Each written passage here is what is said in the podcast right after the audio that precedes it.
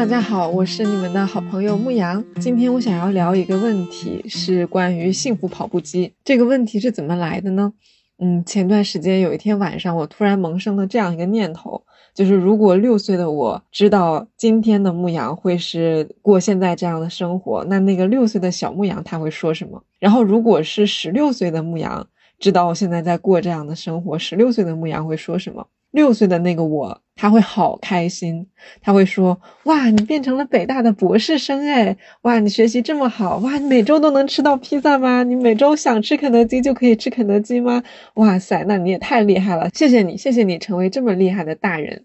然后十六岁的我，那个正在上高一的我，嗯，他可能会更沉稳一点，他可能会说：“嗯。”我就知道你肯定能考上北大，但是真的没想到你后来当了心理咨询师。原来后来你交到了这么好的男朋友啊！现在的你好像没有像十六岁的时候那样和自己较劲了，是吗？嗯，这一切真的很神奇。你觉得北京好吗？北京好还是长春好？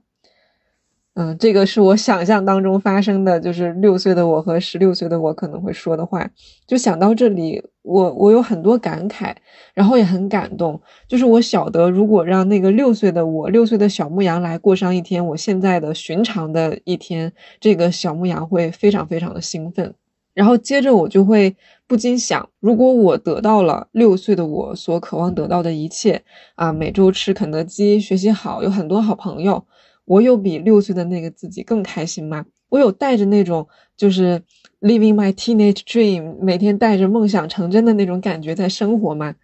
答案是显而易见的没有。这个问题，我我也问过我身边的人，就是那个晚上我自己想到啊，和六岁的我对话，我也问了一些周围的朋友，然后好像大家都觉得。自己已经实现了六岁的时候最想要的事情，就是每周都能吃肯德基。好像这个现象是普遍的，就是我们都在努力生活，我们都在努力去获取我们想要的一切。我们好像很多时候都是在最近有一句很流行的话叫“盛情的宴请了年轻的自己”，好像我们经常在生活里面做这样的事情，但是我们有显著的变得更快乐吗？似乎又没有，就这个现象好像是这样的，就是我们得到了一些曾经我们想要的东西，然后我们会过几天非常欢欣雀跃的日子，然后又会回到那个基线水平上，继续去追逐下一个目标。然后我们在这个追逐的过程当中呢，就逐渐习惯我所拥有的，呃，前面的那些已经达到的目标，然后我继续在一个追求的状态里。这个现象非常普遍，所以人们给它取了一个名字，叫“幸福跑步机”。就是说，不管什么重大的积极也好、消极也好的事件发生了，它就像一个跑步机一样，你还是在原地，你感觉你在跑，但你还是在原地。人们总是会回到自己的那个幸福感的基线水平上。幸福跑步机这个概念提出的非常早，就是在上个世纪九十年代的时候，有一本非常流行的书叫《The Pursuit of Happiness》。然后这本书它就是讲幸福跑步机这件事情。它里面有一句话是这么说的：“The point cannot be overstated. Every desirable experience, passionate love, a spiritual high, the pleasure of a new possession, exhilaration of success is transitory。”它就是说。 这一切都是转瞬即逝的，这一切都是转瞬即逝的，它都是一闪而过，都是你很难抓住它的尾巴。那些我们我们非常渴望拥有的经历，那些充满激情的爱，那些精神上的高潮，那些，啊，我所拥有的一个新的东西，一个新的职位，然后那种成功带来的极大的喜悦。然后这本书的作者说，这一切都是 transitory，这一切都是转瞬即逝的。嗯，那在最原始的幸福跑步机的理论里，其实你能能从这段话看到，作者是非常非常悲观的。就是提出幸福跑步机这个概念的人，他也是非常悲观的。他认为人们对幸福是存在幻觉的，就是我们这个幻觉会觉得说啊，幸福它就在更多的钱里，它就在更好的伴侣里，它就在我瘦下来的那十斤肉里。但那个作者很悲观的觉得说，他这一切只是幻觉。我读到的一些就是很早期的关于呃幸福跑步机的论文里边，他对这件事情用到了一个词叫 habituation，就是习惯化。他对我们对幸福的感觉做了一个类比，就是像我们的嗅觉一样。我们都知道这个呃算成语嘛，叫久居抱四而不闻其臭。他觉得幸福感也是这样，就是我们去到了一个很美好的境地里，我们拥有了一些很美好的东西，然后我们就会适应，我们就会习惯化，慢慢的我们就不会再感到这里香或者感到这里臭，我们也不会感觉这一切有什么特别。提出幸福跑步机这个理论和不断的为这个理论去添砖加瓦的这些人，他们也不纯粹是说，呃，在陈述自己的观点，他们也是去做研究的，而且这个研究开始的非常早，在大约可能要二三十年之前，也就是上个世纪末的一些事情，就是人们做了很多的研究，关于人的幸福感到底会不会因为这些重大的积极或者消极的事件被影响，然后研究结果是发现，中彩票的人。他们长期来讲没有显著的更开心，然后他们还发现收入啊、外表啊、健康啊这些事情和主观幸福感的相关系数都非常非常小。这些研究的整体的结论就是，大多数的情况下，有重大的事件发生之后，人们会在几个月里回到自己的那个幸福感的极限水平上。这些都是很早很早的研究，就像这个理论，因为它提出的很早嘛，但人们还在不停的去探究这件事情，可能算是一个好消息吧。就是幸福跑步机的这个理论，它一直是在更新。然后有一些更新的证据表明，不是重大生活事件 对幸福没有影响，而是这个生活事件还不够重大。如果你听过那个非常非常火的那个呃哈佛幸福课的话，你可能会记得，它有一个关于更有钱会不会让你更幸福的这样的一个章节。然后呃。他的那个意思好像是说，就是你的钱多到一定程度之后，他他的那个正相关就不存在了，就是好像是说你的钱多到一定程度之后，你再有更多的钱，他对你的幸福感也没有什么太大影响了。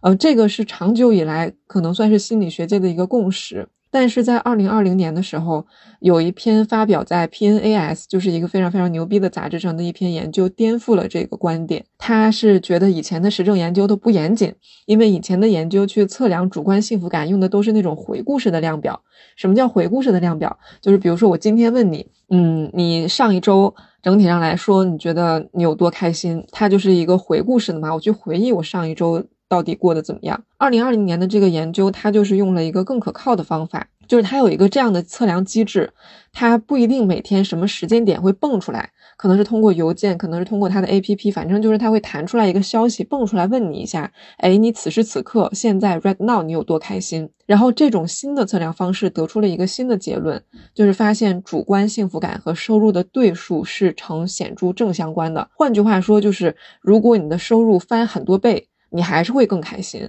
而且这件事情是没有上限的，并没有那个说你到了多少钱，呃，以后你你的那个开心和你的。收入就没有关系了，它是会发现这个显著的正相关是随着你的收入的上涨，收入的翻倍是一直持续的，而且你会发现它这里面是一个和对数的正相关。你你如果只是说我每个月赚八千块钱，我下个月变成了九千，那可能这个对主观幸福感没有太大的影响。但是如果我现在是八千，但是我下个月变成了八万，那这个对主观幸福感会有非常大的影响。嗯，这个是一个关于钱，就是我们想到幸福感最常想到的可能就是钱，就是我如果有更多钱，我都不敢想象我是一个多么开朗的小女孩儿。嗯，还有一些其他可能会显著影响幸福感的事情，是我们不太能够日常觉察到的，比如说我们生在。中国，我们在一个非常安定、非常给我们安全感的这样的一片土地上，我们没有太大的感觉。但是，如果我们去嗯做国家之间的这种对比，也有很多的研究发现，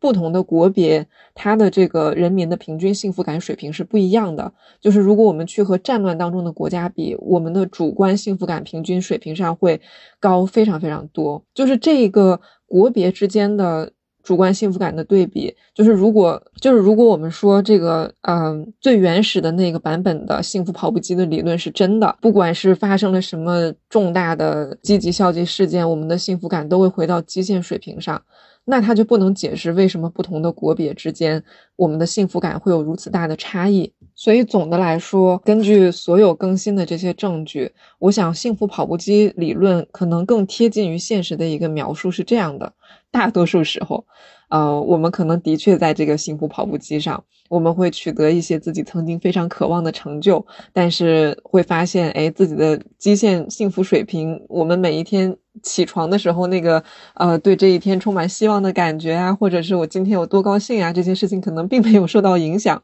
或者它可能会有一个短暂的小高潮，或者是一个短暂的小低谷，然后它又会回到一个基线水平上。But 如果真的有那些非常重大的事件发生了，这件事情对我们的环境、对我们所处的环境的改变是非常深远的，那我们的幸福感还是会有一个很大的变化。我仔细回想了一下自己的情况，感觉这样讲还是有道理的。就是如果单看我最近几年或者最近几个月的情况的话，比如说保研似乎没有让我长久的变得更开心。当时我还记得保研的时候，准备保研的时候的那个心情，就是是极度的渴望，真的是极度的渴望。但这件事情，我跟你讲，就是读博最开心的就是博一，就是我刚刚拿到这个 offer，大四还有博一，然后自己终于能够。啊，在这个实验室里面堂堂正正的有身份的去做科研了，那个时候我最开心。但好像他没有，就是说让我长久的变得跟以前不一样。嗯，还有比如说我，嗯，如果如果你听过问题不大之前的节目，可能也知道我是有一个转行的过程。我本来是学金融的，然后当时我是无比渴望，无比渴望我可以有一天去学习心理咨询，然后我为此也做了非常非常多的努力。当我一开始。我我还记得，就是我一开始我能够去旁听一些心理系的课，我能够去旁听我导师讲 CBT，讲认知行为治疗，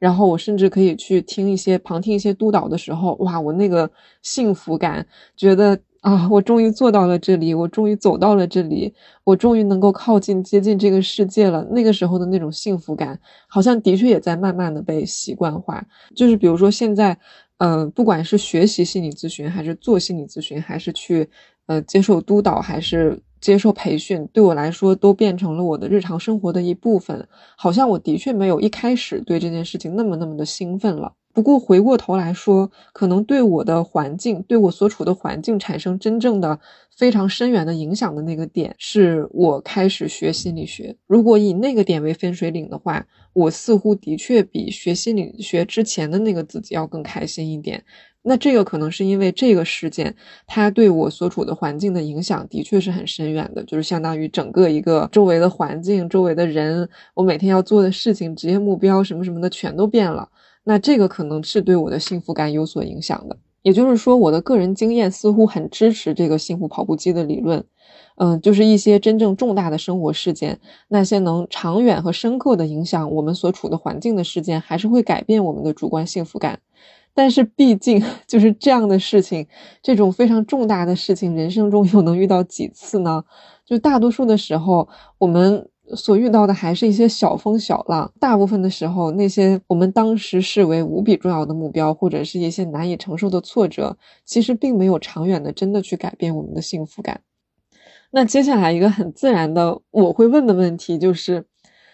既然我们不得不面对这个事实啊，人生中能够真的深刻改变自己所处环境的重大事件是很少的。比如说，你一个月挣八千到一个月挣八万到一个月挣八十万这样的变化，可能一生当中只有几次。就大部分的时候，我们的确在这个幸福跑步机上。所以，我们怎么跳出来呢？我我我们怎么样让自己每取得一点成就，然后所带来的那个幸福感能够保持的至少久一点呢？最常被提起的一个方法是感恩，就这是一个很常见、很常见的积极心理学的，嗯，一个练习吧，可以说。但是感恩这个词，就是你一旦提到这个词，我觉得在东亚文化里边，它多少沾染了很多儒家的味道，就是它跟积极心理学里面说的那个感恩练习的。那种感觉和意思还不太一样。如果我没有任何的积极心理学方面的了解的话，我一提到感恩，我第一个想到的是一边站在操场上，一边听励志演讲，一边哭得稀里哗啦，然后一边对妈妈说：“妈妈，你辛苦了。”呃，这当然也是一种感恩，但是积极心理学的感恩可以不用搞得这么的。愧疚和悲情。就是在我所理解的这个积极心理学的感恩的概念里边，它其实包含着一种品味和珍视的感觉，就像是从习惯化的麻木里面跳出来，然后用一种跨越时光的眼光去重新看待当下所处的境地。就有一点像什么呢？就是我们去，比如说我们去逛那种香水店，然后你不是闻了很多很多香水，然后慢慢你就失去嗅觉了，然后这个时候旁边会放一瓶咖啡豆，你去闻一闻那个咖啡豆，然后你就又重新恢复了嗅觉。所以感恩练习就有点像我们一直闻一朵很香的花，然后感觉不到它的香了，然后我们去吸一吸那个咖啡豆，然后再重新回到这朵花的面前，然后会说哇，你好香啊！那更具体一点的话，我们可以每周花，比如说十五分钟的时间。回忆自己曾经有过的那些让我们有感受到感恩的时刻。我看过一些研究，包括积极心理学之父塞里格曼，他一开始的那种对感恩练习的设计里边，他可能会邀请参与者去写一封感谢信，然后这个感谢信可能寄出去，也可能不寄出去。这件事情我也试过。我作为一个比较含蓄的人，我不是很喜欢这件事情。就这个事情写感谢信，在亚洲文化里面是有一点点怪的。就是我曾经有过那种，我真的很按照他的推荐去做。我不只写感谢信，我甚至还送花，我还送礼物。可能是已经过去了很久的一件事情，然后我重新想起来，我要做这个感恩练习。我非常感激他，我写给他写一封信或者写一段话，然后送他一个小礼物。就是这件事情，其实我感觉实践起来是有一点文化上面的小小的非适应性的。那个收到这个礼物的人，我觉得他是有一点紧张和尴尬的。我不只试了一次这件事情，就是我在生活里这么做。当然，人和人是不一样的，你也可以这样试一试。我自己这样做的时候，会感觉好像有一点，反而增加了那个人际里面的压力，所以我倾向于不这么做。这件事情的本质是说，我们去闻那个咖啡豆，我们回忆。认真的去回忆曾经有过的那些让我们感恩的事情和人，我觉得这件事情还是有帮助的。我们可以去想，然后可以很具体、很具体的去想自己当时是为什么会。感到感恩，然后当时发生的事情是如何影响了我现在的生活？我觉得这件事情还是有帮助的。这个会让我想到，就是在我学习焦点解决的那门课的时候，我也学过类似的东西。就是焦点解决，它也是一个心理咨询的方法，或者叫流派。焦点解决嘛，就是它聚焦一个焦点，然后 帮你去做问题解决。就不光是心理咨询里边，在那些教练技术里面，他们也会用到焦点解决，因为它是一个跟实际联系的非常密切，然后真的去聚焦问题，帮你去解决问题的这样的一种方法。然后在学焦点解决的时候。呃，我读到了一本关于自杀危机干预的书，嗯，因为焦点解决是自杀危机干预里边常用的一种方法。自杀危机干预它是一个非常非常困难的工作，它的压力非常非常大，所以那本书就是写自杀危机干预的这本书的作者，她是一个很杰出的女性，她和她的同事们会定期开那种有点像组会或者就是那种全员大会，比如说他们都是一个心理咨询机构、一个危机干预机构的，他们会定期的。去表扬彼此和表达对彼此的感谢，就是那本讲自杀危机干预的书，他们可能比如说，就是前二十章他都在说你遇到一个有危机的来访，或者是你接到一个有危机的电话，你应该怎么办？但是最后两章他很着重的讲了这件事情，你自己作为一个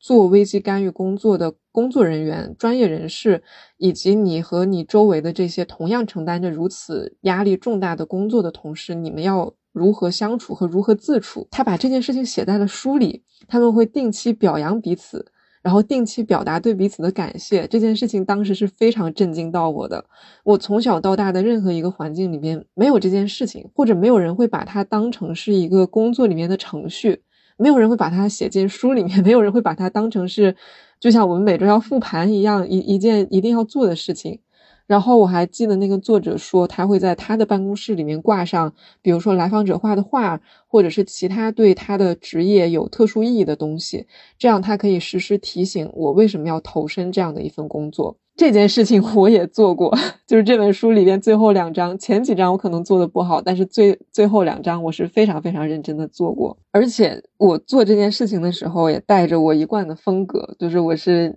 就是一个一个经常用力过猛的人。所以我一开始做的时候也很带有一种矫枉过正的感觉。我有一段时间，也就是在学这个焦点解决的那段时间，每周五我都会给我所有的工作群发感谢信息，就是谢谢谁谁谁本周做了什么什么什么，这个工作为什么对我来说非常的重要，我觉得真的很了不起。这个工作困难在哪里？能做这么困难的一件事情，我真我觉得真的很了不起。嗯，我我这件事情持续了可能有半个学期，我不知道是持续了一段时间的。然后说实话，我现在回想起来，即便我现在回想起来，那个场景其实也是，嗯，有那么一点小尴尬。但我觉得这件事带给我很好的影响是。在我长达数个月的矫枉过正和 尴尬的人际互动当中，我学到了一件事，那就是我可以表扬自己和别人的工作。这个尴尬是我现在回想起来觉得，哦天哪，这个人怎么这么的用力过猛？就是我现在回想起来会觉得有一点尴尬，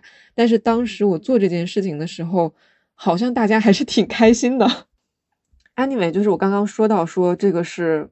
我学到的一件很重要的事，那就是我可以表扬自己和别人的工作，然后并不是。我完成的那些事啊，那些写在我的 to do list 上面的事，都是啊所谓的我应该做的，我本应该完成的，或和就就是就是我们可能都会有这种感觉，就这事儿就是我该做的事儿，所以我做了，它没有什么大不了的。但并不是这样，并不是这样。嗯，我是从那几个月里边，我学会了感到骄傲，尤其是为我自己和为他人感到骄傲。就是如今我可以。更灵活的在工作里面表达我的感恩，可能 会稍微没有那么，就是你明显感觉到这个人在用某种技术，就是有点怪的那种感觉，可能没有那么的用力过猛的感觉了。但是我依然会对同事说非常感恩有你，幸好有你。然后这些也都是发自内心的话，所以我觉得感恩这件事情是有帮助的。它的确像那个咖啡豆，就是当我去刻意的把注意力关注到这个上面，我刻意的去想。过往的人生当中，哪些事情是我觉得非常的让我感恩？和现在正在发生的事情当中，哪些是我觉得很不容易、很了不起、非常让我感恩的？这些事情会有帮助，会让我感觉更开心。就是说到闻咖啡豆，有一个词叫 savoring，翻译过来是品味。就我觉得它是一个和。感恩非常相近的概念，就是它也能起到闻咖啡豆的这个作用。嗯，它也是积极心理学里面的一个概念。我觉得积极心理学里的感恩和那种中学操场上的感恩，它最大的不一样之处就在于，它不会让你感到愧疚。就是哪怕在我非常用力过猛的每周在工作群里面表扬和感恩我的同事的时候，我都没有觉得愧疚或者说不好。当我这么做，而且我重复的去这么做的时候。就是我感觉那些事情发生在我身上，那当然很好，人们对我很好，我是很幸运的，而且我会觉得那一切是应得的，是我值得的。当然我很感恩他，但是这个不妨碍我觉得这个是我值得的。就我觉得我们有有一些，我知道有一些人不喜欢感恩练习，或者他们就不喜欢感恩这个概念，是因为他们觉得这个好像是一种 PUA 或者道德绑架。因为我们很多时候会错用感恩这个语境或者这种情绪。啊，我我前两天还在我忘了是哪个社交媒体上看到了这样的一个算新闻嘛，就是有一个妈妈她花了四个小时的时间去剥玉米粒，她是把每个玉米粒的皮都剥掉了，然后。做了一个玉米汁，就是榨了一杯玉玉米汁，这样它的口感非常的细腻，然后给这个小朋友喝。当然，我觉得这个妈妈就是去剥玉米粒的那个妈妈，她可能她的本心是非常非常好的，就这件事情可能本来是非常非常好的。但是引起我思考和我觉得比较有意思的是下面的一些评论，就是下面的评论，大家会说，多年以后，当这个孩子。呃，有什么什么不服从管教的时候，这个妈妈就会说：“哎呀，想当年啊，你要喝玉米汁，我给你花了那么那么多时间，手剥这个玉米粒的皮，给你榨了一杯非常丝滑的玉米汁。”哦，我我还是说这个只是网友的一些联想，这个妈妈她的出发点可能是非常好的。我我的意思就是说，这个可能是为什么我们有的时候并不喜欢感恩这件事情。这可能是他有的时候会伴随一种愧疚感，就是感恩是说这个事情它发生在我身上，它是一件很好很好的事情，甚至是别人他本可以不必这么做，他本可以有更坏的做法，但他选择了做一个很好的事情，他选择对我很好，然后往往是这样的情况让我们很感恩。如果这个时候我们觉得愧疚，我们觉得他对我很好，这件事情反而伤害到了他，他做了牺牲。是为了我，那么我们就会有愧疚感。但我觉得积极心理学里面的这个感恩的概念，它不一样的地方就是它的重点不是愧疚，就那些事情是很好，那些发生在我身上的事情是很好，我的确是很幸运，那些人他们是做了非常高尚的选择，但这些是我值得的，I deserve this，我我是值得的，我并不用因为我承担了，呃，接受了这些美意而觉得愧疚或者是亏欠。呃，就是我的生活真的很美好，而且这是我应得的。我想这个是感恩练习，一遍一遍的感恩练习，最后想要达到的一个状态。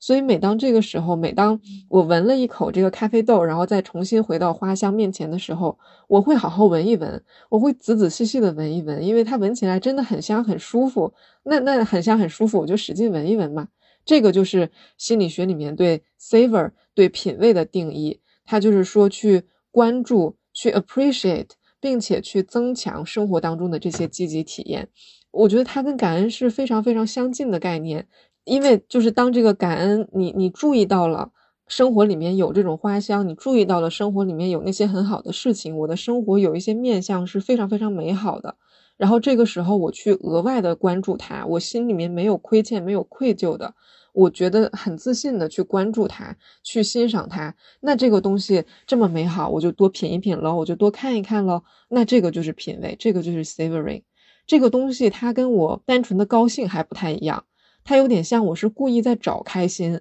就是我要真的对那些让我开心的事情很留意、很敏感、很觉察，主动的，我要去刻意的去。呃，关注和觉察到这些事情，和那种就是这个事情发生了，我被动的开心还不太一样。说到品味这件事情，我会想起来，我有一次和一个好朋友去吃韶园中餐厅的粤式牛肉粒，我和我的朋友都承认，那个粤式牛肉粒就是整个韶园中餐厅最好吃的一道菜，而且那道菜我记得当时对于学生党还蛮贵的，一道菜要一百多。然后我跟这个朋友，就我们两个女孩子，我们坐在桌子的对面，那个粤式牛肉粒上来了，然后我们开始吃，我然后我就注意到他开始吃，他开始动筷子了，然后那一刻他就停止了说话，闭上了眼睛，然后慢慢慢慢的在嚼，慢慢慢慢的在吃。然后我问他说你在干嘛？他跟我说他为了让这盘牛肉粒带来的快乐最大化，他在正念进食。可能是因为我们系有开正念的课，就是这样的事情发生过不止一次。还有另外一次，我和另外一个朋友，一个男生朋友一起去吃饭，我记得我们吃的好像有可能是潮汕牛肉，我不太记得了。反正也是菜上来的时候，他就突然惊声了，突然非常非常认真的闭上了眼睛，然后非常非常认真的开始嚼了起来。然后等他慢慢慢慢的嚼完这一口，然后他睁开眼睛告诉我说：“嗯，好吃。”然后他生动形象的花了几百字阐述这口饭是如何的好吃，口味是如何的丰富。就当他们这样做的时候，我觉得那个就是 savoring，那个就是品味。我觉得这是我们都可以去做的一件事情，就是如果面前有一件开心的事，把接收开心的那个感官。调到最大，这是我们都可以去做的事情。我们可能需要非常的认真，非常故意的集中注意力，就是对待这盘菜，对待对待这个美好的、开心的事情，就仿佛对待，比如说期末老师划重点。我不得不说，这件事情其实是有一点点怪的。我们并不习惯于去做的一件事情，我们很习惯于做的是，如果这件事情对我重要，如果这件事情有重要性、紧迫性，啊，比如说。这是一个工作上面很重要的一个问题，这是一份我必须要非常非常认真看的合同。嗯，往往是那种事情，我们会把所有的感官都开到最大。就是我觉得这这个里边可能有有有危险、有紧迫性，我们会把所有的感官都开到最大。我们会把我们的注意力全部都放在上面，然后我们会非常努力、非常认真、主动的去集中注意力去处理这件事情。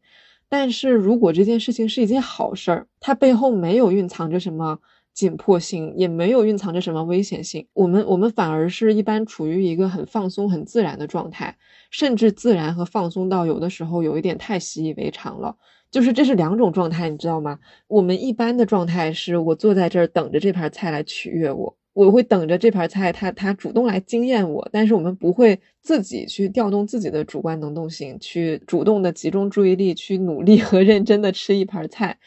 也不能叫努力的去吃一盘菜，有一点像是努力关注这盘菜到底有多好吃。但我觉得这件事情是有帮助的。这件事情对于跳出幸福跑步机是有帮助的。它就像那个咖啡豆，就是我们刚刚聊到的这个感恩和品味的这两种练习啊，它背后都有一种精神，就是是对那些我们最习以为常、我们最被动接受的那些好事，把感官打开，把注意力集中到上面去。我去故意的觉察他们，去故意的回回忆他们，甚至去故意的表达他们。就是说到表达这件事情，我不知道从什么时候起，是是从几岁开始，我们和朋友一起吃饭，大家讨论最多的变成了生活当中的焦虑，对老板的吐槽，对经济形势的担忧。哦，我之前看到小红书上有一个梗。就是说自己已经不跟同门吃饭了，已经不跟同一个实验室的同学吃饭了，因为只要跟同一个实验室的同学吃饭，一定会变成老板的吐槽大会。然后我最近对自己的一个观察是，虽然我的整体社交在减少，但是每次社交我更开心了，我每次社交笑的更多了，我能听见自己笑的更多了，然后我也能觉察到我更少的和别人交换抱怨，我甚至会刻意的回避。那种可能会引发交换抱怨的场合，我会主动的选择我更多的去跟别人交换开心的事情。就这件事情对我来说仍然是一件新鲜事，因为我是一个啊有很多草药吐的人。就有的时候可能，比如说跟我的博士生朋友往那儿一坐，真的不知道有什么开心的事可以讲，生活一如既往，没有什么特别额外开心的事情。但是你说生活真的有什么那种我明天要死了的担忧吗？也没有生活一如既往，我我是想说，表达出来一种感受是可以增强这种感受的，这个也是品味的一部分，就是你去表达它，也是在增强这种感官。如果我们不但于让别人知道我就是很开心，我就是过得很好，我就是很幸福，那它会加强我们那种开心和幸福的感觉。然后，如果我们不但于去夸奖，不但于去回味啊，我上个周末去哪儿玩，我玩的真的很开心。它会加强我们玩的很开心的那个感觉。然后，如果我们不但于去向自己承认我喜欢我的生活，哪怕只是生活里面的某个片刻，我们不但于去笑，我们不但于去喜形于色，那我们会加强这种我我很喜欢我的生活的感觉。说到这里，我会想，就是至今我仍然认为，尤其是我越做心理咨询，我越认为，唯一的客观现实并不存在。就是人都是活在自己的主观叙事里边，或者说活在自己的主观现实里边，然后结合上述的所有的这些思考，目前真正落实到我生活里面的改变，就是我会在每天晚上洗澡的时候想，今天是件非常好的事情，比如说我今天，嗯，我时间规划的很好，我今天和朋友相谈甚欢，我今天在一个相当困难的场合保持了温柔的坚定，或者是。最简单的，今天天气真的很好，或者我今天对自己的照顾很好，然后我这样做已经持续了大概一两个月的时间。虽然客观上来讲，我的这个啊博士生活一如既往，但是我看待生活的视角的确有一些改变。我开始觉得现在生活的各个方面真的不错。那那然后其实今天说了这么多，我们说幸福跑步机，然后我们说怎么样去跳出来这个幸福跑步机，闻这个打引号的咖啡豆，我们去多去品味，多去感恩生活当中那些美好的部分，或者说我我需要去做一个决定，我需要去相信这个主观现实，我我决定哪个是我的主观现实，我决定是否要相信这个主观现实，这是一个我要做的很主观的决定。可能这是一个比较简陋的划分，但也许有两份主观现实摆在面前。一份主观现实是我做的还不够好，我仍然有很多地方需要更加努力。嗯，我离成功还有很远，我并没有付出我的全力，这是一种主观现实啊。然后另外一种可选择去不去相信的主观现实是我已经足够好了。我就是一个非常棒、非常有价值的人。我的价值并不系于说我完成了什么事情，取得了什么样的成就。我现在的生活就很好，我就是一个很幸福的人。这是两个我可以选的主观现实。然后在选择相信哪个主观现实之前，我是做了一番心理斗争的。因为这个啊，我们的老祖宗不是说生于忧患，死于安乐嘛？那我现在啊，我我这么去品味我的生活，我对我的生活这么满意，这么感恩。这个合适吗？我天天都就是这个注意力啊，都花在一些生活里面很美好的部分上。我这么想合适吗？一番思想斗争之后，我意识到，一天的大部分时间里边，维持一个不让人舒服的，或者是比较严苛的主观现实，对我并没有好处。你你在一天的大部分时间里边忧患是是没有好处的。就是忧患有没有好处？忧忧患当然有好处。就是这个生于忧患，死于安乐。我觉得如果百分之百安乐啊，那可能会死于安乐。但是百分之八十到百分之九十的安乐，可能也没有什么问题。我我可以大部分的时候安乐，然后我只要有那个一小部分的时间忧患一下，嗯，这样这样也不错。或者说哪个主观现实对我们是最好最有帮助的？我觉得可以观察两个指标，一个指标是你开不开心，你相信这个主观现实，你开不开心；然后另外一个指标是行动，相信这个主观现实，我选择了这个主观现实，我有没有在行动上做得更多，变得更好？总而言之，就是我没有说忧患不好的意思，但是我觉得也许可以不用忧患那么多，也许我们可以对积极的方面，对生活里面美好的事情多有一些感恩，多有一些品味，对他们多打开自己的感官。然后多对他们投入一些注意力，而且是刻意的去投入一些注意力。呃，这里面我还想补充一个小点，就不要恨幸福跑步机，不要觉得幸福跑步机是一件不好的事情，它没有好或者不好。我们会发展出习惯化，我们会发展出幸福跑步机这种现象，这个是有进化上面的意义的。我们需要习惯化，我们需要习惯化。如果我们没有习惯化的话，如果我们每一天起床之后都是觉得。哇，我今天可以吃肯德基了。如果我们从六岁一直到二十六岁，每一天起床都是哇，我今天可以吃肯德基了，